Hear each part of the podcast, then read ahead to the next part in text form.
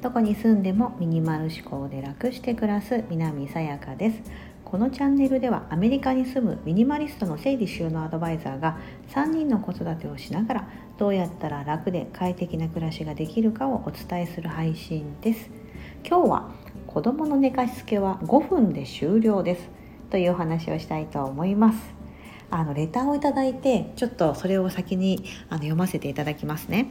こんにちは。いつもラジオ配信楽しく聞いています。ありがとうございます。インスタグラムの以前の投稿で子供の寝かしつけをやめましたというシーンがあったのですが、寝トレみたいなものはしましたか？うちは添い寝で寝かしつけをしてそのまま寝落ちする日々です。何かアドバイスがあれば教えてくださいというレターをいただきました。ありがとうございます。さあ、小さなお子様をお持ちの方、または先輩ママさんパパさん、寝かしつけこれ困りましたよね。私も困ってたですね。過去形になります。私は今3人子育てをしてて、11歳、8歳、2歳です。今2歳のおちびはですね、まだ寝かしつけが多少必要になってますが、そのおちびは今5分足らずで寝かしつけというものはしておらず、さあその方法です。5分で寝てくれる、どういうことってちょっと思いません？昔は私は上のお兄ちゃんとお姉ちゃん、今11歳8歳の子たちは今レターいただいた方と同じように添い寝で、なんか長い時は1時間とか、下手したら1時間半とか一緒にこう横にですね、そのまま寝落ちしちゃう。もうまさにあるあるですよね。これ私もそうあるべきだとか、あと赤ちゃんの時は抱っこでしか寝ないとか、おんぶでとか、ベビーカーで車でみたいな感じで、なんか子供がベッドでそのままなんかゴロゴロして自分で寝に入るみたいなことって夢のまた夢だと思ってたんですけども、実はそうじゃなかったんです。これは私もあるメソッドを知ってからですね、それを実践して、そうするとですね、ちゃんと効果が現れるんですよ。それ何かと言いますと、インスタグラムの方でね、ちょっと私何度かご紹介してるんですが、寝トレメソッドあります。相葉彩さんというですね、今ニューヨークの方に住まれてる乳幼児睡眠コンサルタントと呼ばれる職業の方で、赤ちゃんの睡眠を科学的に、根拠を持ったそういうメソッドによって、ママパパと赤ちゃんにとって質のいい睡眠、要は赤ちゃんが寝てくれなかったママとパパ自体も睡眠が取れないじゃないですか、そういった双方のことを考えたそういうメソッドみたいなことがありまして、ただどちらかというと考え方はアメリカというか、もともとこれオーストラリアか何かのそういう研究によって科学的にちゃんと脳のその発達とか赤ちゃんのそういうところから来てるところなんですよね。だから海外からのあれです。で、日本ってなんか赤ちゃん、子供と添い寝するというか、川なじりになって寝るっていう文化があるじゃないですか、昔から、だからお子さんとしてはやっぱりママとパパが近くにいないと寂しいみたいな、で親としてもそうだよねっていう感じがあって、添い寝が当たり前になると思うんですけど、やっぱりその子供もね、人間なので早く寝る時もあれば全然グダグダ寝ない時もあったりってあるんですが、海外って皆さんご存知のように、なんかそれぞれ一人部屋があって自分のベッドで一人で寝るみたいな、しかも小さな時から、なんなら赤ちゃんの時から、というのが当たり前になるので、私も今2歳のおちびに関しては3人目のね、その上の子たちのその昔の苦い思い出があるので、それをやらないために私もちょっとそれを勉強してですね、勉強したというか本を読んだんですけど、実践して今では寝かしつけと、今ではというかもうその赤ちゃんの時からおちびはやって、生後4ヶ月ぐらいの時からやったのかな、確か。赤ちゃんの時から寝かしつけってそんなもんです。お昼寝が3回の時は3回それをやるみたいな、2回になったら2回、なので一緒に横になって寝るとか、抱っこで寝かしつけるとか、ベビーカーとか、そういったことをやっていないんですね。じゃあそれどうやってやるかですよね。すいません、長くなってしまった。もうすでに5分ぐらい話してしまいましたが、前置きが非常に長くなってしまいましたが、やり方です。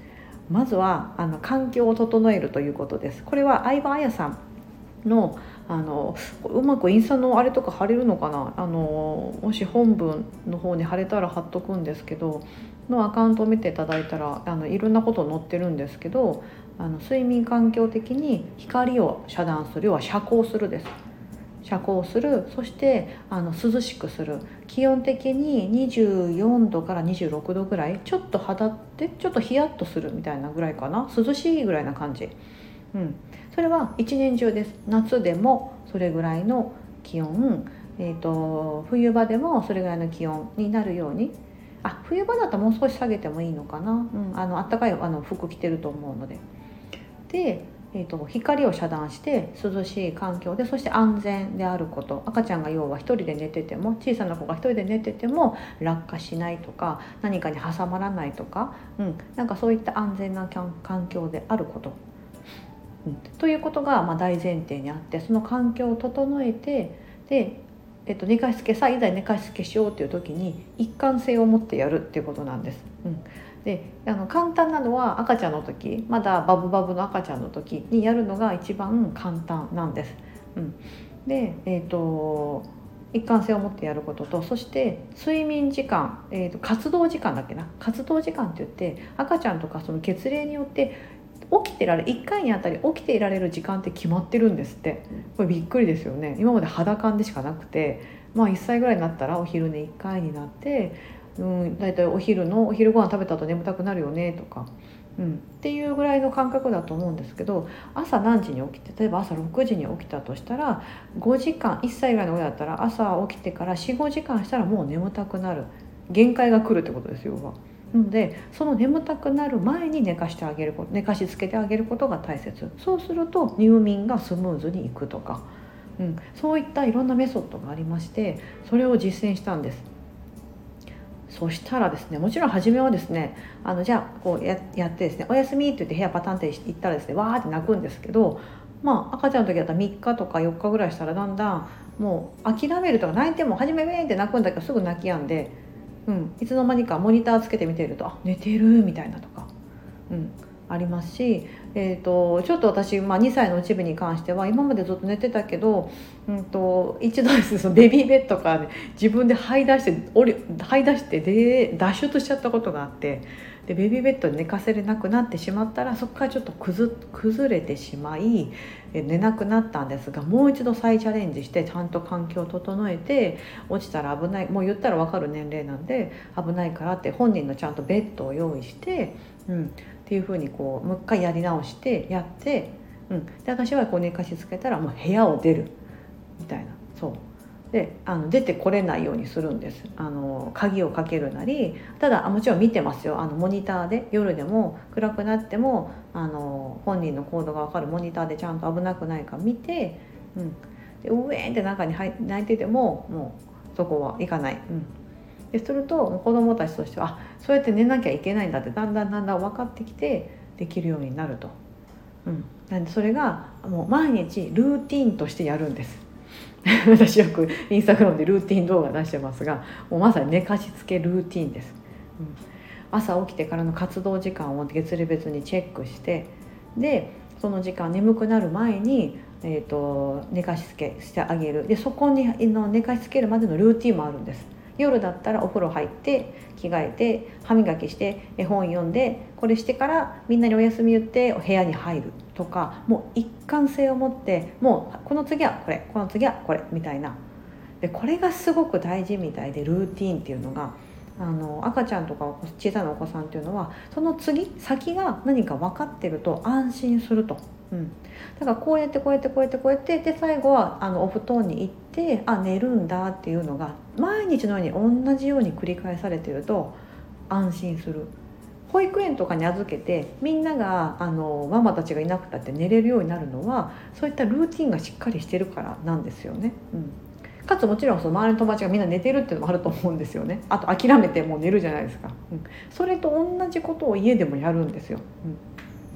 なのでもちろんその外出とかすごいこう生活リズムが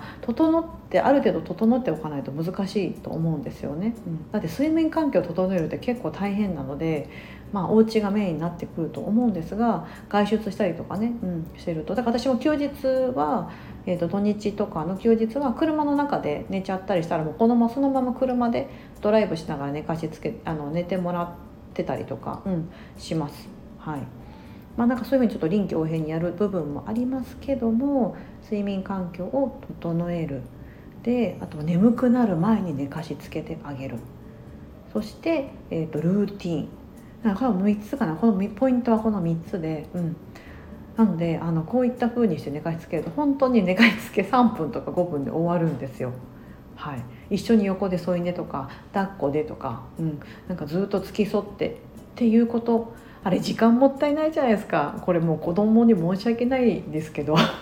でも申し訳ないと思うことが変ですよね。それが当たり前だってなってしまえば、添い寝とかでこう寝てますって言うと、多分海外のママさんパパさんみんなってびっくりすると思うんですよ。あ、日本ってそういう文化なんだねみたいな、なのでこれも一つの思い込みかなと思ってて、私はもうそういうの一切やりたくないっていうのを心に決めてたんで、実践して、もちろん実践もね、初めは心が痛かったりとか、泣いてるしと思ってね、抱っこしに行きたいとか思っちゃったりするんですけど、親も固い決意を持って、でもそうすることでぐっすり寝るんですよ。お子さんって本当にちゃんと寝るし、うちのおちびも昼寝2時間とか普通にしますし、で起きたらすごいすっきりして、でまた夜もぐっすり寝てるし、別に寝かしつけで一緒に横になって寝ることが全てじゃないっていうのがすごく今回実践してて思っています。はい、もし悩んでる方がいたらぜひまずは相葉彩さんかな。私が乳幼児睡眠コンサルタントなわけじゃなくて、私は実践して成功したっていうただの一人なんですけども、ぜひちょっとインスタグラムのアカウントを貼れるかどうかちょっとやってみますね。そちらの本文って言ったらいいのかな、説明文のところから、もし飛べそうだったらちょっと一度チェックしていただいて、お困りであれば、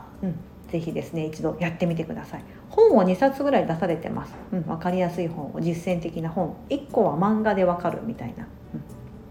はい、ぜひおすすめでございます。